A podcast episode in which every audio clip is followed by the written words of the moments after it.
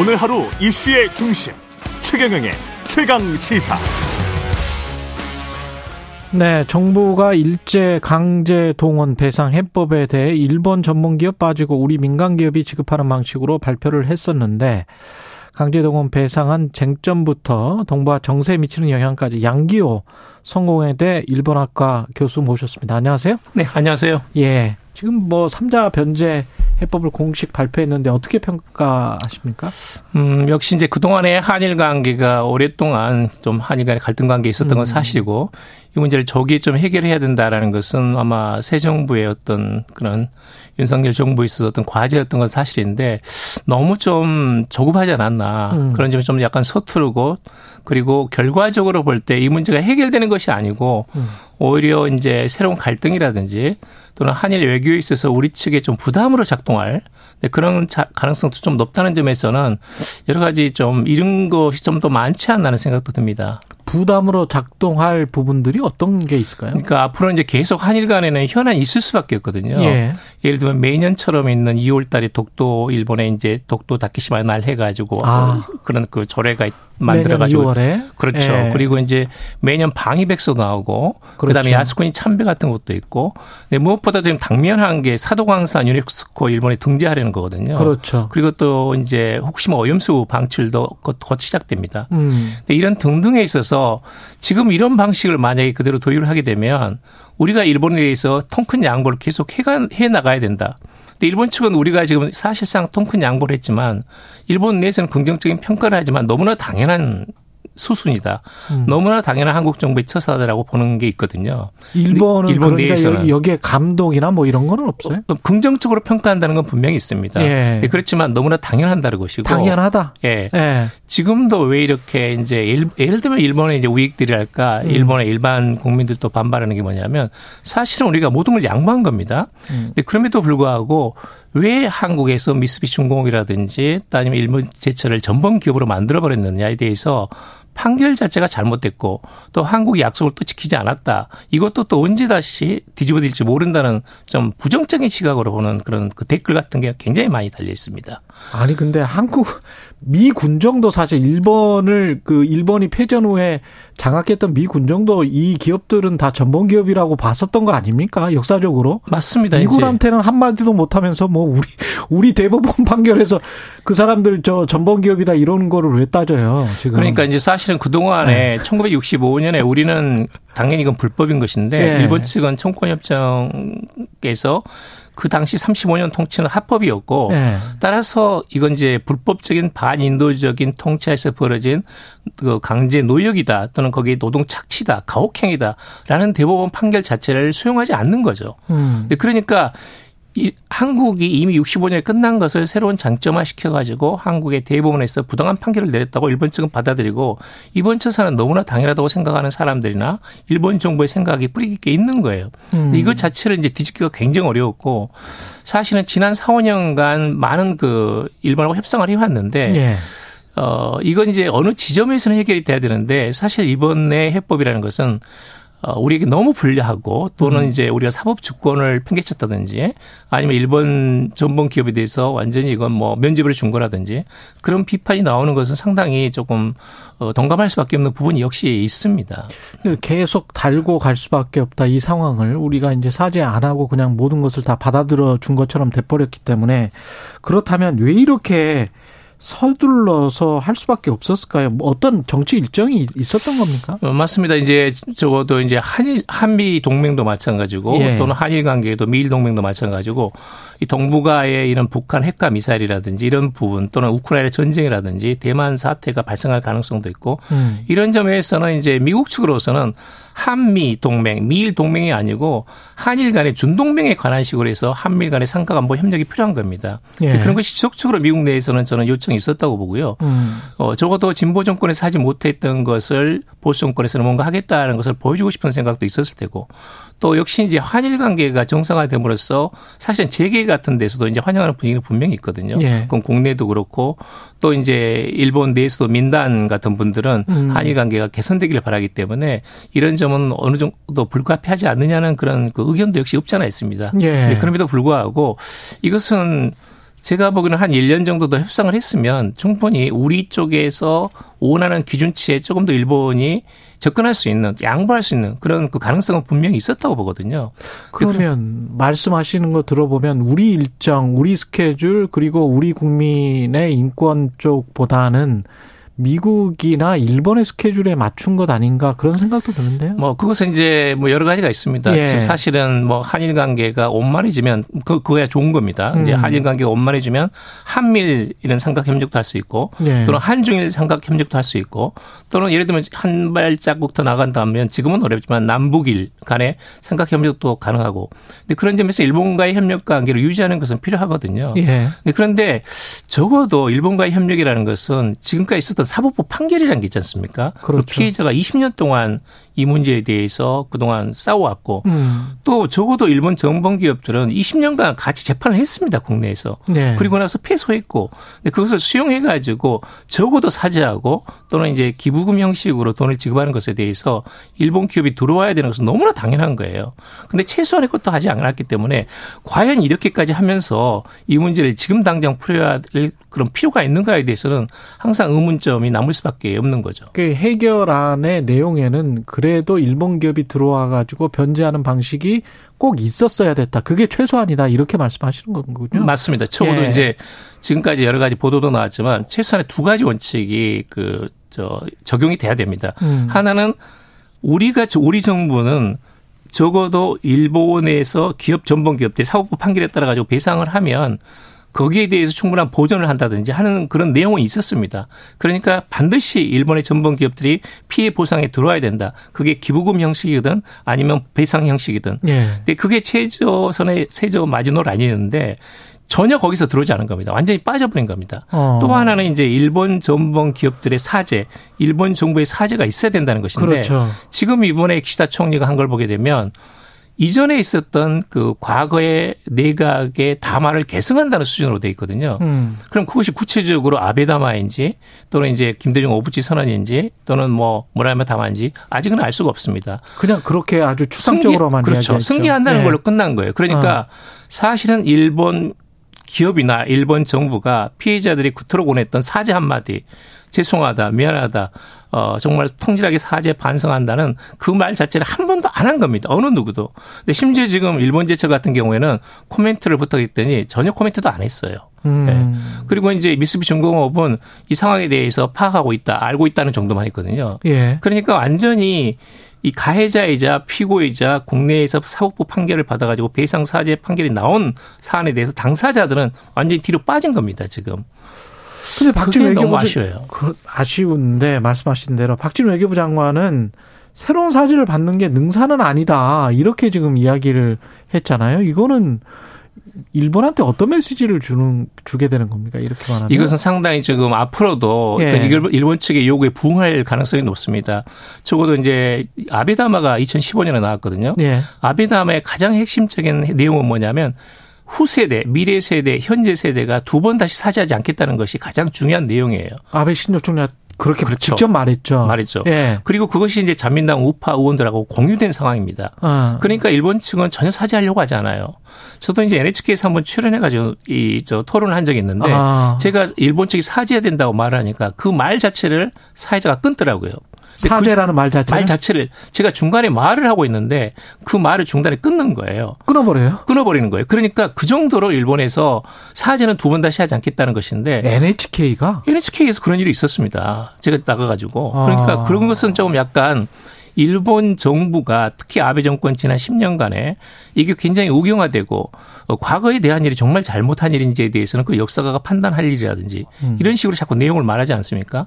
그런 점에서 일본 국민 전체도 상당히 우경화된 부분도 있고 물론 이제 한국에서 지나치게 뭐 사과를 요구해 가지고 거기서 뭐 무라야다마 간나오토다마 그다음에 김대중 오부지 선언 뭐 해가지고 사죄 반성이 많이 있었죠. 예. 그러니까 더 이상 하기 싫다라는 것도 있고 있습니다. 어. 사제 필요 현상이라고 그러는데 예. 그건 분명히 저는 이제 어떤 면에서 일본인들 이해도 합니다만은 음. 그럼에도 불구하고 여기서는 대법원 판결이 있었고 10대 끌려가 가지고 많은 고통을 받았고 거기에 대해서 사죄 한마디 없이 말 한마디 없이 것도 새로운 것도 아닙니다. 2012년에 계속 협상을 했었거든요. 지원단체하고 미쓰비시하고 일본제철 이런 경우가 음. 있었습니다. 예. 그때는 사죄하고 배상도 부분적으로 기금 형식으로 할 수 있다는 안이 오갔습니다.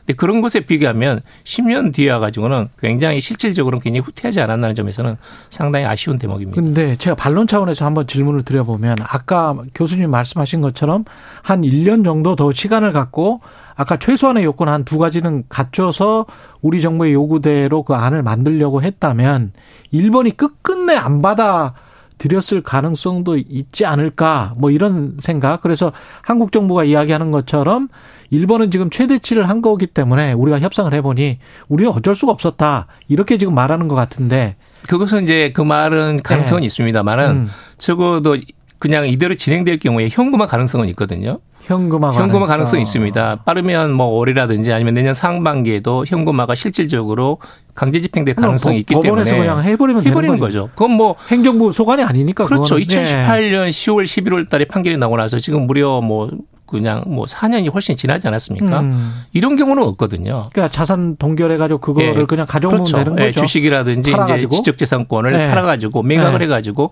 현금화 시키면 되는 겁니다. 음. 근데 그럴 경우에는 일본 정부도 엄청난 부담을 안게 됩니다. 어, 그렇죠. 한일 관계가 취하게 되면 우선 먼저 미국이 굉장히 여기에 대해서 비판을 할 수밖에 없고 예. 미일 관계도 약간의 영향을 받을 수밖에 없거든요. 그 오히려 그걸 레버리지로 사용해서 그 직전에 그렇죠. 일본을 압박하는 전술도 있을 수가 있었겠네요. 맞습니다. 맞습니다. 예. 그리고 이제 문제는 뭐냐면 만약에 이렇게 해가지고 음. 일본에 어느 정도 면제부를 줄 경우에는 음. 기사 총리가 지금 지지 기반이 약하거든요. 그렇죠. 지금 당장 닥친 게 그 사도광산 유네스코 등, 문화유산 등재하는 겁니다. 근데 그 문화유산 문화유산으로 사도광산을 등재하려는 쪽에 자민당 우파들 전 총리 포함해 가지고 대부분 직결해 있거든요. 네. 그러니까 아세 저 지금 이제 기시다 총리는 이런 지지 기반이 약하기 때문에 아베파, 아베 후예들이 있는 그런 말하자면 우경화된 우익 화된 그런 그 자민당 내 그룹에 대해서 충분한 어떤 그 파워가 없는 겁니다. 음. 그렇게 될 경우에는 양보를 할 수가 없죠 한국에 대해서. 예. 이런 것들이 이제 계속 관행상 되게 되면 어 지금 이번 정권 내 기간 동안 계속해가지고 일본에 양보할 수밖에 없는 예. 그런 상황이 재발될 수도 있고 우선 무엇보다도 걱정되는 것이 지금 국내에서 피해자들이 15번 가운데 3명이 살아계시는데 이 세 분이 전부 다 그 일본 측이라든지 국내 우리 국내에서 기업들이 모은 돈을 받지 않겠다고 했거든요. 음. 한국 정부 해법을 거부했습니다. 생존자 세 분은 다 거부했거든요. 네. 그러니까 이제 국내적으로 해결이 안 됐기 때문에 이분들이 이제 그 현금화 하겠다 해가지고 이건 민사 소송의 결과기 때문에 제가 현금화 하겠다. 내가 지금 거기에 대해서 구상권을 가지고 있기 때문에 집행하겠다 그러면 그건 말릴 방법이 별로 없습니다. 근데 거기서 대해서는 약간 이건 법정 채권이기 때문에 강제로 집행할 수 있다라는 그러니까 강제로 음. 돈을 드릴 수도 있다는 말이 있는데 그건 어디까지나 이런 원고의 동의가 있어야 됩니다. 피해자의 음. 동의가. 그렇기 때문에 국내에서 이게 사법 논쟁 또는 국내에서 이제 내부 갈등이 확산될 가능성이 매우 높거든요. 예. 그런 점, 점에서는 우리 정부가 이번에 결정을 한 게 불가피한 측면도 없지 않아 있었겠지만 그럼에도 불구하고 이런 국내 갈등 또 앞으로 한일 관계에서 어떤 우리 정부가 취할 수 있는 자세 또는 이런 어떤 카드 이런 것들을 상당히 좀 우리가 부담을 떠나야 되거든요. 오히려 카드를 잃어버렸다. 잃어버렸다는 점에서는 또는 적어도 카드가 많이 줄어들었다는 측면에서는 이 결정이 정말 잘한 것인지 좀 곰곰이 생각할 필요가 있지 않나는 생각이 듭니다. 지금 말씀을 종합을 해보면 일본 같은 경우는 당연하게 받아들이고 있고 한국인들의 대다수는 상당히 화가 난 상태고 맞습니다. 미국은 정부가 바이든 대통령이 밤중에 그냥 일어나서 welcome 환영 성명을 냈단 말이죠. hail이라는 단어도 아주 그냥 좋아서 맞습니다. 그런 단어도 등장을 하더라고요. 왜 이런 걸까요? 왜 미국은 이렇게 반기고 갑자기 또 인도 태평양에 자유롭고 개방된 인도 태평양이라는 단어가 들어가 있는 게 좀 섬뜩하다라는 느낌도 들던데. 그러니까 이것은 이제 미국의 일관된 입장입니다. 예. 그러니까 1965년부터 사실 청구권 협정 한일 국교 정상할 때도 미국이 한국, 일본 양국에 이렇게 굉장히 압력을 이렇게 가해가지고 예. 이런 그 협정을 맺어가지고 국교를 다시 정상한 것이고 미국은 적어도 중국 이 대만 문제는 굉장히 심각하게 보고 있거든요. 또는 우크라이나 전쟁으로 유럽에서도 굉장히 미국이 부담을 안고 있는 상황입니다. 음. 그런데 비해서 미국 경력은 점점 저하되고 있고 특히 국방비 부담이 굉장히 지금 높아져 있기 때문에 국방비를 삭감할 수 있는 방법은 결국은 동맹 간의 협력을 얻어가지고 이런 한미일 간의 강고한 동맹 또는 한일 간의 준동맹을 맺어가지고 북한이라든지 또는 중국에 대해서 압박을 가하는 거거든요. 또는 역시 억지력을 발휘하는 겁니다. 음. 그뿐만 아니라 한미일 동맹을 기본으로 해가 삼각동맹 구조를 기본으로 한다면 앞으로 인도 태평양이라든지 이런 중국을 압박할 수 있는 그리고 적어도 미국의 국방비 부담을 줄일 수도 있는 그런 부분들이 있기 때문에 미국은 대환영이죠. 이건 뭐 구조가 똑같습니다. 1965년에도 그랬고 2015년에 한, 한일 위안부 합의했을 때도 끝나자마자 미국에서 환영한다는 입장이 나왔었고 음. 이번도 바로 그냥 말씀하신 대로 밤늦게 이렇게 미국에서 환영 그 멘트가 나왔거든요. 근데 그런 점에서는 미국이 일관된 입장입니다. 그것은. 그러면 우리가 지금 생각하고 있는 거는 사실은 우리가 북한의 공격으로부터 또는 가능한 어떤 적으로부터 미국이 우리를 보호해주고 있다. 한국인들은 그렇게 생각을 하고 있었는데 미국인들은 한국이나 일본이 충분히 커버렸기 때문에 한국이 미국이 위험한 지역들 또는 미국이 적대적으로 어 생각하는 적국과 관련해서 경쟁자들과 관련해서 한국이 좀 도움을 줘야 된다. 그것도 군사안보적으로 그런 그게 상호 방위 조약이다. 이렇게 지금 어떤 부담을 상당한 국제 정치적 외교적 부담을 음. 우리에게 지금 주려고 하는 겁니까? 그것은 이제 미국식의 영어, 영어를 빌리자면 이제 버드 예. 셔링인데 예. 부담을 공유하는 겁니다. 어, 부담을 공유하고 한국 내에서 충분히 국방을 갖춰가지고 국방비를 늘리고 하는 점에서 미국 측은 이제 확장 억제를 제공하기 때문에 나름대로 역할을 하고 있는 것이고요. 네. 또 우리는 이제 우리 나름대로 이런 억지력을 가질 필요가 있기 때문에 국방비를 늘리는 것은 그것은 저는 이제 아주 그 좀 뭐랄까 충분히 가능할 수 있는 범위 내까지는 해야 된다고 보는데 음. 문제는 뭐냐면 이제 북한 남북 간의 긴장이 굉장히 고조되는 거. 그렇죠. 그리고 이제 특히 이제 중국은 가장 예민하거든요. 그렇죠. 한미일 간의 안보 협력에 대해서. 음. 그렇기 때문에 중국이 여러 가지 압력을 가능성, 가능성이 있고 지금도 보게 되면 지속적으로 이제 우리 그 지금 우리 정부에서는 일본, 미국 쪽으로는 많은 그 정상회담이라든지 만남을 가지고 있는데 아직까지는 지금 한중 정상회담이 없는 그런 상황이거든요. 음. 근데 그렇기 때문에 이건 한중 간의 관계라는 것은 적어도 동북아에서 우리는 이제 분단 상태에서 이 긴장을 줄이고 평화를 유지하고 특히 지금 중국과의 관계를 좀 더 개선할 수 있는 방안도 찾아봐야 됩니다. 네. 그런 점에서는 너무나 약간 그 어, 뭐랄까 한쪽으로 일방적으로 치우친 그런 점에서도 우리가 또 외교적인 부담을 안을 수밖에 없는. 저는 예를 들면 지금 그 대중무역 흑자가 거의 줄어들었거든요. 그렇죠. 거의 제로에 가깝습니다.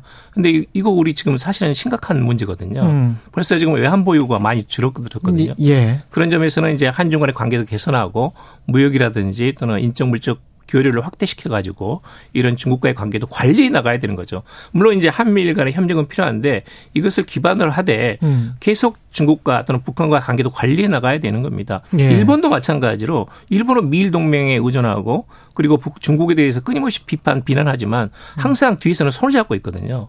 중일 간의 전략적인 파트너라든 이런 것들은 계속 추진하고 있습니다. 근데 지금 외신에 나오는 거 보면 오는 5월에 G7 회담에서 그 미국이 중국에 대해서 우크라이나 전쟁 때 러시아에 무기를 제공한 혐의가 완전히 확증이 되면 뭔가 초안을 만들어 가지고 제재를 하겠다 이런 보도가 나오고 있고 거기에 만약에 G7이나 더불어서 우리가 만약에 간다고 하면 지금 초대를 받았다고 하니까 거기에 사인을 하면 어떻게 되는 건가요? 아니 그것은 이제 아마 제가 보는 예. 자격은 없을 겁니다. 그런 자격은 어, 예, 없다. 그러니까 옵저버입니다. G7이 예. 이제 미국이라든지 영국이라든지 일본 예. 등이고 주요 정상국 7개 회담이고 음. 히로시마에서 5월 19일부터 21일까지입니다. 예. 근데 그것은 우리는 옵저버 자격이기 때문에 어. 거기에 사인한다든지 하는 그런, 그런 어떤, 어떤 효력을 없겠다. 가질 수 있는 그런 포스트는 위치는 아닙니다. 예. 예. 다행히도. 예. 그런데 한일 정상회담 있고 한미 정상회담 있고 그다음에 이제 5월에 3, 4, 5월에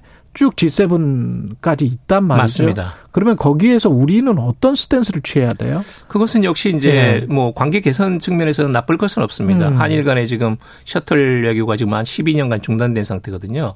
그러니까 이것을 다시 재개하는 거라든지 네. 또는 한미 정상회담을 다시 하면서 확장 억제를 확고하게 이런 그 말하자면 우리가 한다든지 음. 또는 이제 G7에서 여러 가지 다양한 정상들 간의 주요국 간의 정상회담이 있지 않겠습니까? 그런 부분에 대해서는 매우 긍정적으로 볼 필요가 있습니다. 부정적으로 볼 필요는 없고 또 우리 자신은 이제 거기서 인도 태평양이라든지 이런 대중 억제, 대륙 제재 이런 것들이 나올 텐데 거기에 대해서는 입장을 어 한국 측으로서 지금 이제 기본 입장이 있으니까요. 적어도 우크라이나 전쟁이 어떤 빨리 종식이 되고 하는 그런 기본적인 입장이 있기 때문에 그 부분에서 지나치게 나갈 필요는 없다. 음. 그러니까 인도 태평양 전략에 있어서도 우리가 지나치게 나갈 필요는 없다. 사실 제가 보기로는 아직까지는 우리가 확고한 일본처럼 인도 태평양 전략을 갖고 있지 않습니다. 음. 네, 그런 점에서는 최소한 그 선에서 우리가 할 수 있는 정도의 코멘트는 필요하지만 과도하게 러시아 제재라든지 중국 제재라든지 또는 이제 인조 태평양 전략에 완전히 거기에 들어간다든지 하는 것은 좀 신중해야 된다라는 생각이 듭니다. 예, 신중한 코멘트와 신중한 행동이 필요하다. 특히 인도. 태평양 전략과 관련해서는 맞습니다. 예, 우크라이나 전쟁도 마찬가지고요.